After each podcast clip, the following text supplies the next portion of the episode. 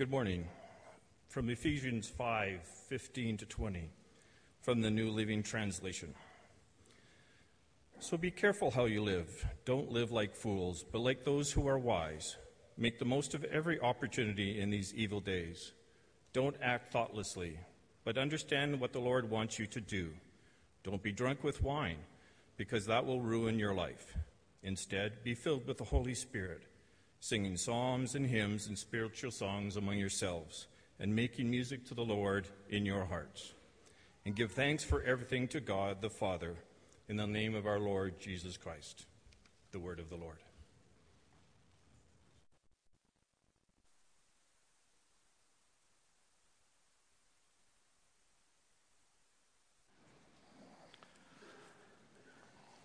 Good morning.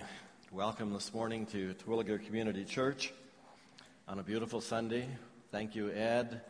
Ed and Terry Plant are uh, new among us in the last uh, number of months. And uh, actually, Ed and Terry live very close to the, the, school over at Southwest, where Southwest will be located. So they're going to be part of the Southwest Community Church congregation, and we're just delighted to have you, Ed and Terry. In the summer of uh, 1896, 25 year old Orville Wright contacted typhoid fever.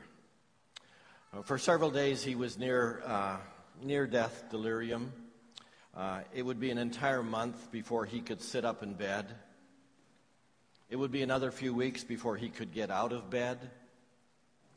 And it may be the best thing that ever happened to Orville Wright. Because uh, Orville's brother, Wilbur, had taken an intense interest in human flight. And with Orville bedridden, he had a captive audience. Wilbur read aloud to Orville, and that's how the Wright brothers came to enter an adventure that changed their lives and the lives of all of us. We now get in airplanes. we think nothing of it. Uh, of course, it works. Of course, you can be in California in three hours if the weather gets too cold here. Of course, you don't have to worry. It's safe. It's an airplane. Against all odds, they figured out how to build a flying machine. Well, friends, we're starting a new series uh, this, this, Sunday, and I'll get it started. And uh, Pastor Norb will take us to the Old Testament next week to illustrate some of the things that we say today. And I'll be away next week in uh, beautiful San Diego. Not on vacation, honest, uh, but with the North American Baptist Foundation, which is part of our conference. And uh, there, I would just say that to have you pray, if you would, for the North American Baptist Foundation. We're making a lot of transitions in that foundation. And uh, this is a very significant uh, weekend coming up. So please pray for us. Words are important. And the word significant is an important word. What is the best word uh, to use when you want to say, I hope you have a great life? I hope you all have a great life.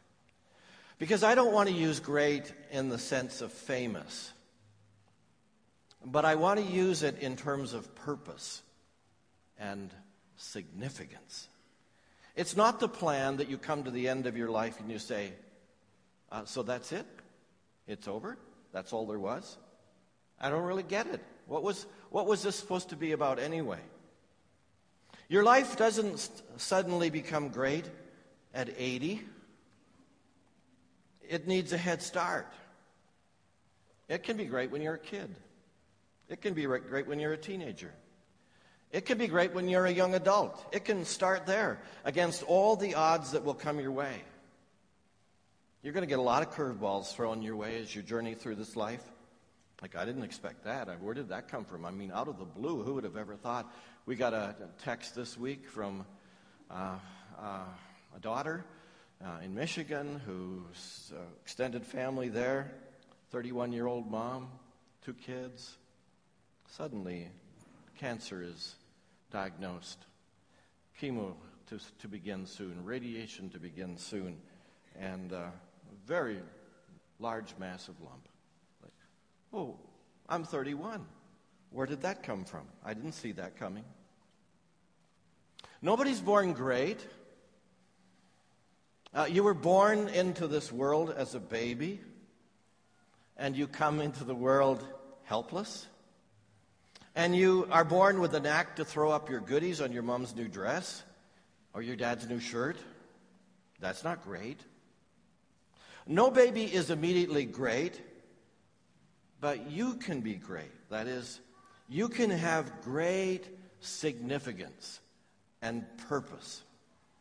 So, as we start the series this morning, I just want to reflect on, on how God has made us and what God intends for us.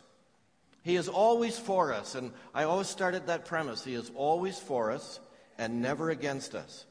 And He wants us to be great, not famous, not a celebrity, but great in terms of discovering God's significance and purpose and meaning to the days that He allows us to have upon this planet.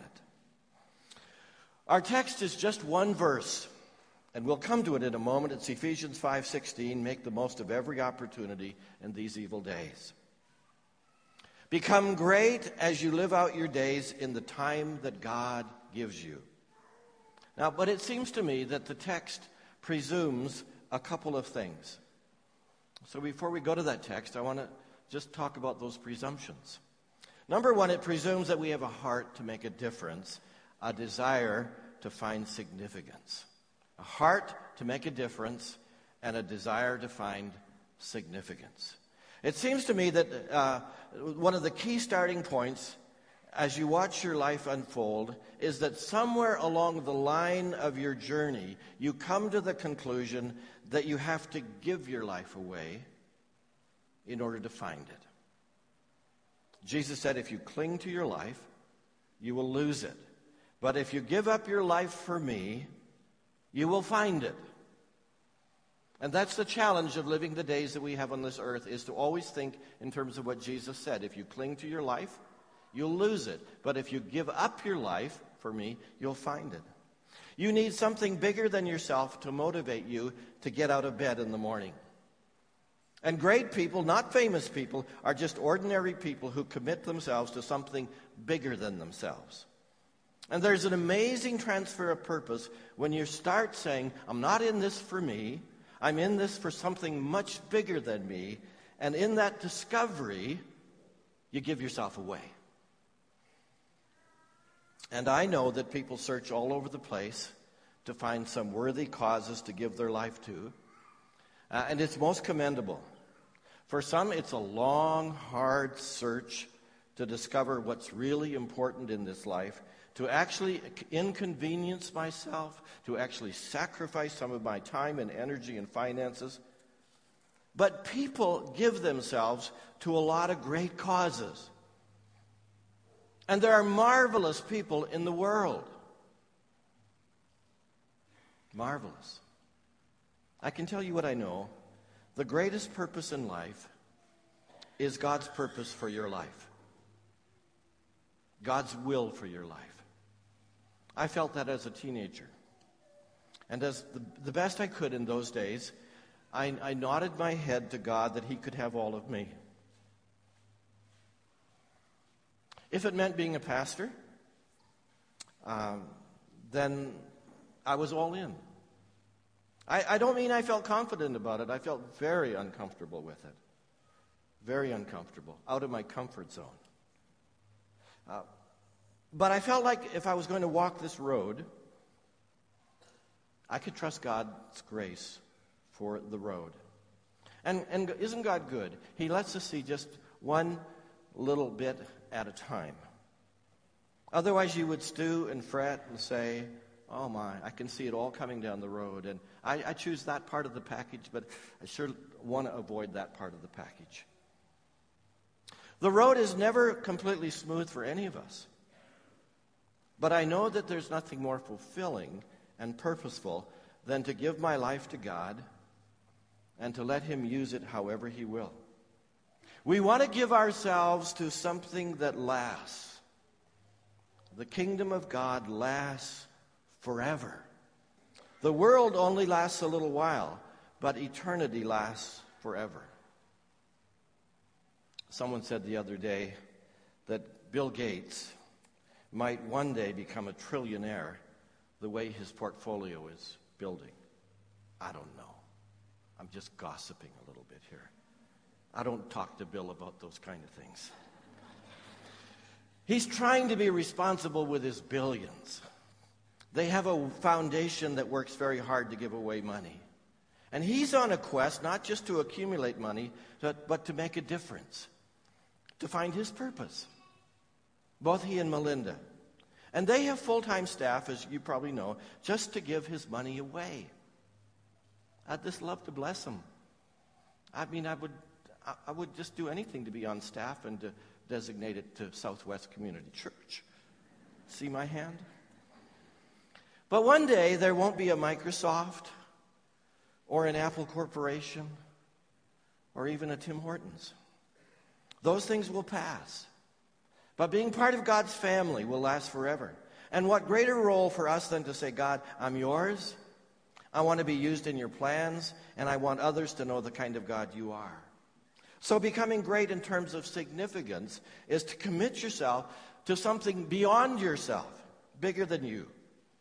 And as followers of Christ, that is saying, Lord, I give myself to the building of your church, your kingdom, what you want to do on this planet.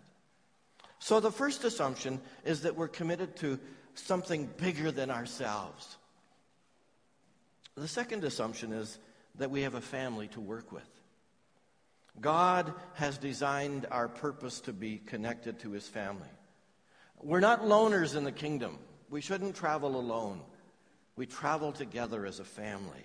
And together we are committed to the purposes of God. And that's the value of being part of the Church of Jesus Christ. You get to join great people, not famous people, but great in terms of people who have found significance and purpose. They're kingdom builders. And oh, I've met a lot of great kingdom builders in my life. They, they have the big picture of what God's trying to do in His world. And they're right here among us.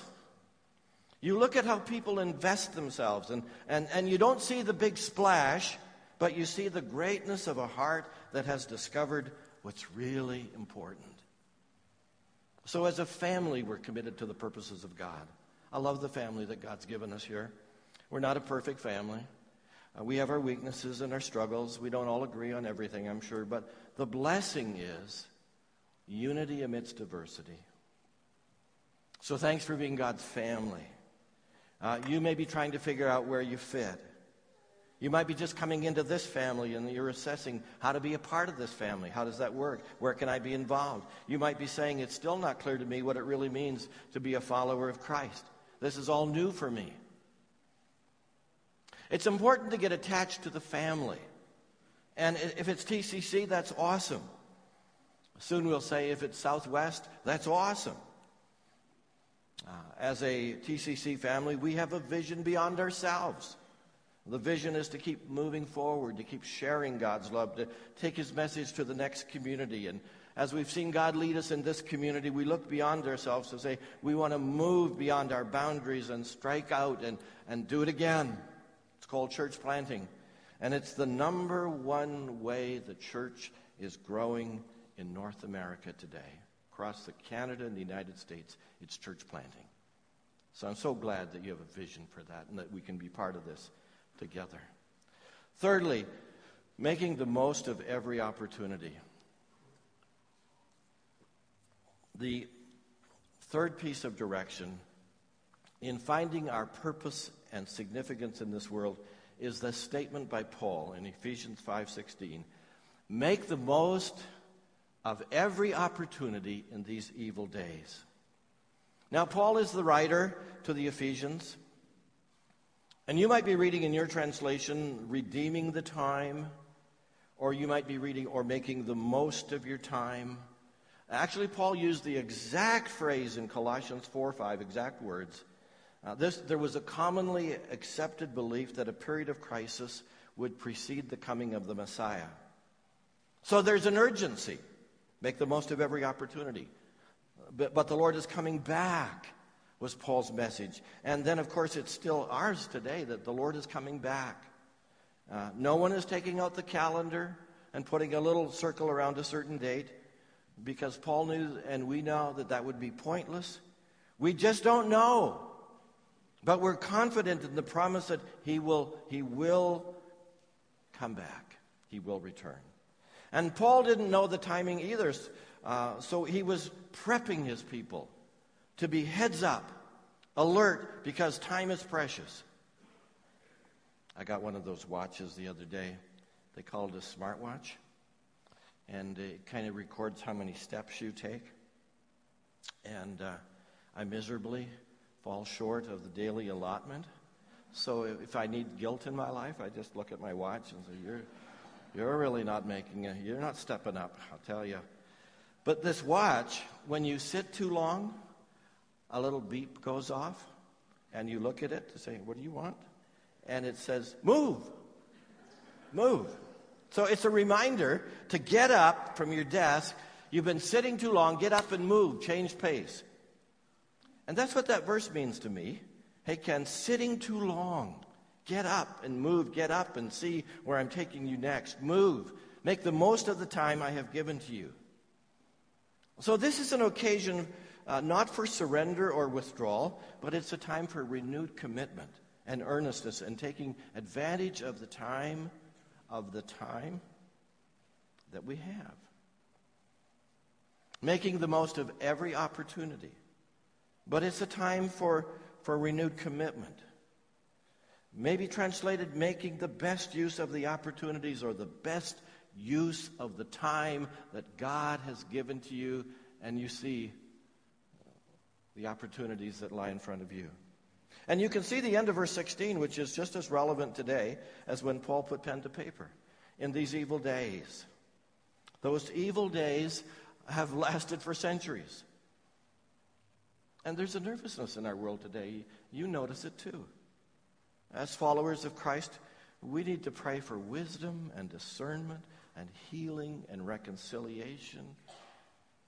It's easy to polarize, and it's hard to unite. To use the words of a biblical commentator, we must read the signs of the time through bifocal lenses. We look at the world as, it is, recognizing and identifying the evil which is rampant. We do not hide our eyes from the wrong which appears forever on the throne, as right hangs over painfully on the scaffold. Yet the other focus of our lens enables us to see in such a way that we do not identify Christian hope with secular optimism. Our willingness to work for the kingdom, to wager our lives on the triumph of justice, is not dependent on social progress. So it's not all what it's cracked up to be. It's, the world is different. God's kingdom is being built even amidst what you think is, wow. We bring to this world a love from the Father, a love from the Son a relationship with the Holy Spirit that anchors us and helps us to be steady and grace filled amidst a turbulent world. What a day to make the most of every opportunity. And I hear the voice from the farthest room I don't have any opportunities. I mean, I don't see any opportunities in my life. And I really don't know what that even means in my life. I don't know if there's anything happening in my life that I can get involved with that will help me to develop my skills and my gifts and my abilities and my passion. And I just want to say again this morning we're, we're all on the same road. We're all trying to get a handle on this verse as we live out our lives. What does it mean to make the most of our opportunities? What are you learning about that? What are you struggling with as you try to deal with that verse in your life? Because I know deep down you want to give him everything. Can I just give you some process here this morning? Number one, opportunities often don't give you advance notice. Not usually. Not usually. Opportunities don't always come in the mail two years ahead of starting time. Hey, by the way, if you can invest yourself in a great cause and you can find purpose and significance, get ready to sign on the dotted line in two years. Hardly. Opportunities often just show up at your door. You kind of have to be ready at any moment for uh, an opportunity to knock on your door. Sometimes God puts an opportunity in front of you that just blows you away. Oh, wow. And you can miss it. You can refuse it. You can believe a lie that you can't handle it. It could be life changing. And you just let it slide right by. Fear will be one of those big reasons you let it slide by. I could never. That's not me. That's not me. I, I couldn't do that. I, I'm just little old me. Or you might be too busy to really understand what a great opportunity. You're too preoccupied. Maybe you've been waiting for years for this opportunity and it shows up and suddenly you're so busy, you miss it. You're afraid and you miss it. Remember the story of Joseph in the Old Testament? Man, God showed him some neat stuff when he was a teenager. He showed him one day that he would be in a place of, of great trust and leadership. But then you read the story of Joseph, and it just looks all bad. It goes from bad to worse. From his amazing dreams, from his, uh, the road uh, that he had to walk for so many years from being a teenager, this young guy that just looked so promising when he was a kid. And then 40 years goes by. And his life is anything but amazing. His brothers sell him into slavery. He's taken to Egypt, sold into Potiphar's house, accused of rape, thrown in prison. 40 years goes by, and the opportunities seem very limited. And maybe you can relate to that. You had a dream for your life, you had a plan, and now the years have gone by. and it doesn't feel like your dreams are coming true. That, then the opportunity came really quickly. Pharaoh had a dream. He says, Anybody around here know how to interpret dreams? Somebody says, You should talk to Joseph. Joseph interprets dreams. And Pharaoh says, Wow. After he interpreted his dream, this guy is awesome. And he raised him up to second in command. He became the second most powerful man in the entire world at that time. It's incredible. In 24 hours, Joseph goes from the pit to the palace. Wow, against all odds. And he was ready.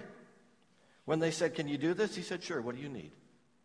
Yeah, I can do that. God can do more in your life in 24 hours than 30 years of career scheming and manipulating.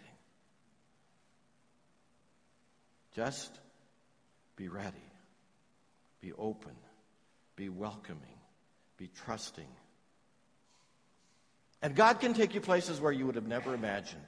And He will give you what you need for when you are in your new role. There's a great verse in 2 Timothy 2:21, if you keep yourself pure, you will be a special utensil for honorable use. Your life will be clean and you will be ready for the master to use you for every good work. What's that verse all about? It's about your heart. If you keep short accounts with, your, with God with your heart, you'll always be fresh to hear Him and to see what He's doing. He's tossing some opportunities your way. Can you see them? Can you hear Him? Oh, no, it doesn't mean perfection. Not at all. But just that when I blow it, when I sin, I quickly admit it confess it, get back on the road again. Lord, forgive me. I, I said the wrong things to those people. God that was prideful of me. God that was jealousy. God that was a wrong heart. You just don't let that stuff pile up. Short accounts with God. Be ready in your heart for the opportunities that are coming your way. Maybe we all ought to be praying that we would see those opportunities clearly and know what God is asking of us. So, opportunities may not give you any advance notice. Sure doesn't mean you can't get prepared for the future, though, educationally or whatever it's required if you see God leading you in that direction. Secondly, understand God's heart for your life. Understand God's heart for your life. Verse 17 says, Don't act thoughtlessly, but understand what the Lord wants you to do. What does He want you to do? It might be easy to get locked in from our past and say, well, this is what I do. But maybe God wants to break you loose from what you used to do because He made you for even greater opportunities. It might be easy to pigeonhole yourself as the years go by and say, well, that's who I am. I both love it and hate it when people try to stretch me. I love it because I want to be everything God wants me to be. But I hate it because it takes me outside of that comfort zone. Maybe you and I are not thinking as big as God is thinking for our lives.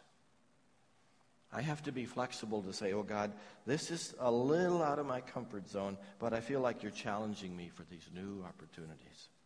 Paul says in Galatians 5:25, since we live by the Spirit, let us keep in step with the Spirit.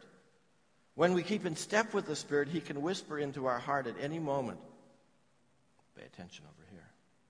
Got something for you over here.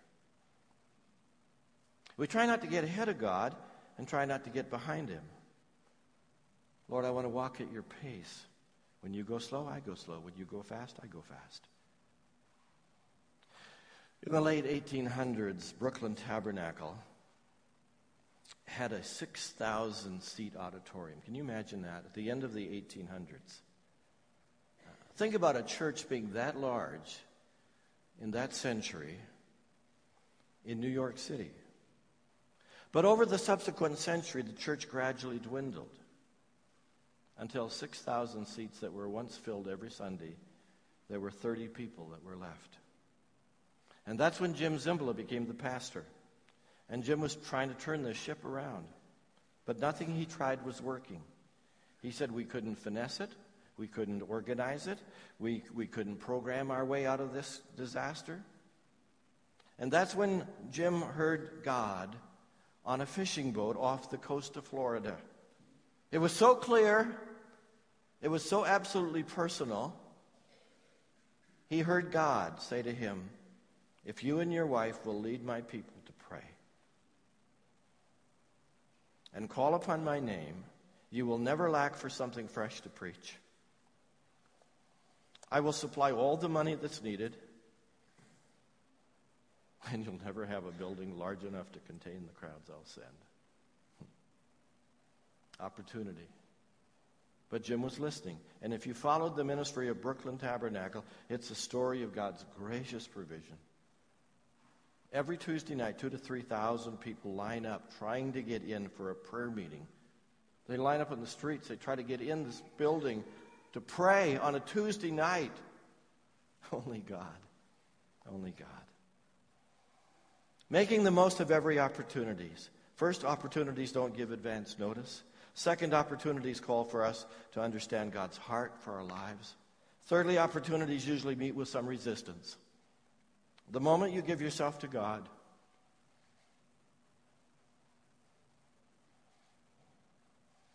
and His great purposes, you put yourself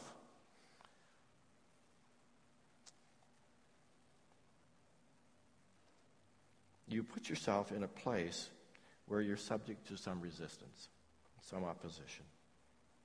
Who knows what? I'm not trying to say this to frighten you, it's just a heads up. And Paul is telling us heads up, so be careful how you live. Don't live like fools. Verse 17, don't act thoughtlessly. The enemy would love to have you play life rather carefree. Just do your own thing. Just think of yourself. Just think of your opportunities, not his opportunities. But when you give your life totally and say, I'm going to give my life to the greatest purpose in the world, that's not going to play well with the enemy. Just tuck it away and heads up. Not to be intimidated with that. You might get him bombarded with all kinds of stuff. You'll have your critics. You might have financial issues. You might have health issues. You might have emotional issues. You might come to the point where you say, This is just overwhelming. I can't carry this. It's too much. He'll throw everything, including the kitchen sink, at you. Hmm. But greater is He that's in you than He that's in the world. Now, just take a look at Jesus. I mean, he was, he was, he was walking out his divine opportunities here on earth. And none of us need ask, did he have any resistance? Oh my. So expect it. Don't live there though, because God doesn't want you checking every hole for the enemy. Just move forward with the opportunity, confident that God has called you to a great purpose. He's called you to be great, great in the sense of significance and purpose. And then finally, uh, wisdom is required in how you take on new opportunities. Now, some of you need to listen to this, and others can just tune out for a little bit, and you'll know if it's you. There are some who gravitate to every new opportunity, and soon your plates are so full that you can't hold it all. Remember what Peter Drucker, the great manager, manager guru, management guru, became famous for? He said, Before you tell me what's new that you want to start doing, tell me what you stopped doing. So, what are you handing off? He was saying it well, and good to have many irons in the fire, but if you have too many, you put the fire out. Then we have to pray over every opportunity. Lord, do you want me to get involved in this? Are you speaking to me? Is this the right priority for the season, or is it just a good idea? You want to hear God on this opportunity. Ask Him, Lord, tell me if this is where you want me. Go to your trusted friends and say, Pray with me. I'm sensing this, but I need confirmation. The Lord would want us to do that. Would you listen with me? Finally, as you check out this new opportunity, does it fit with who God made me to be? I mean, I'm quite confident that God's not going to move me in a whole new direction where music is the focus of my new ministry. I'm very confident of that. I can say that to you. If he wanted me in music ministry, he would have helped me out with some gifting in that area. Since I seem to be slightly undergifted in the area, I should assume that it's not a high priority for any opportunities to come in that direction. I mean, I can look at other people in the church who are so strongly gifted in these areas, and I could say, hey, that's a cool ministry. Maybe I should get on the Bethel music team.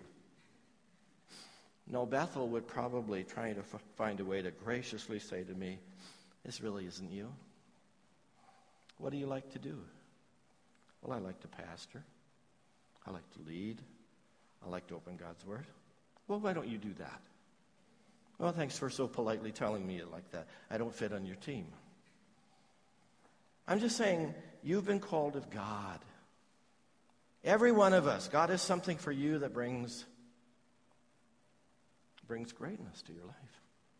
The greatness of being a man or woman who discovers God's significance, God's purpose. It doesn't matter whether people notice you or not, God has a great calling for your life.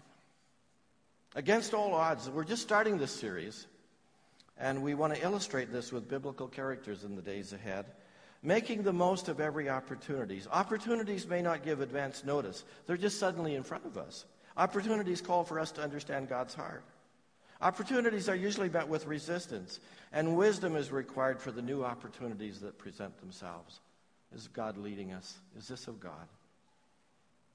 Great people, not famous people, are just ordinary people who commit to something bigger than themselves. There's an amazing transfer of purpose when you start saying, I'm not in this for me, I'm in this for something bigger than me. So, bless you. Bless you as you live out your purpose and as you experience real significance. I'm just going to ask you this morning uh, if you'd bow your head with me. And let's pray. And before I pray, I'm going to invite you to just ask God this question. You ready?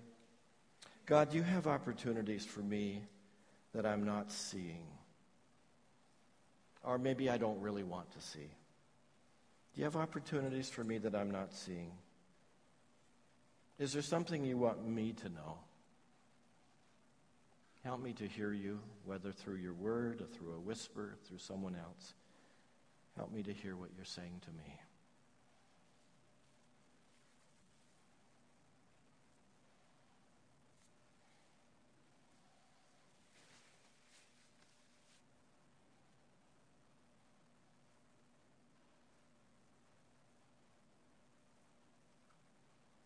Father, thank you for these quiet moments.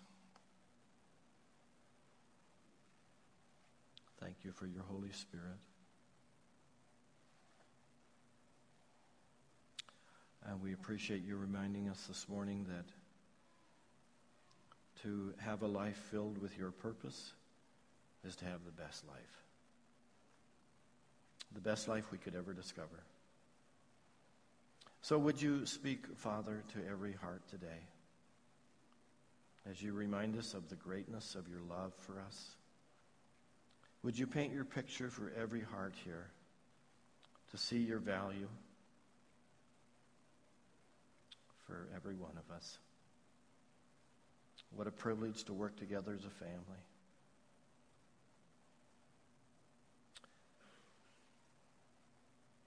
Grant us a sense of your urgency in the day in which we live. Help us to encourage one another, to prep one another, because you're coming again.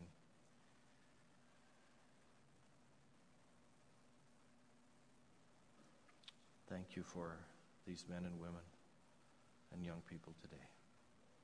In Jesus' name, amen.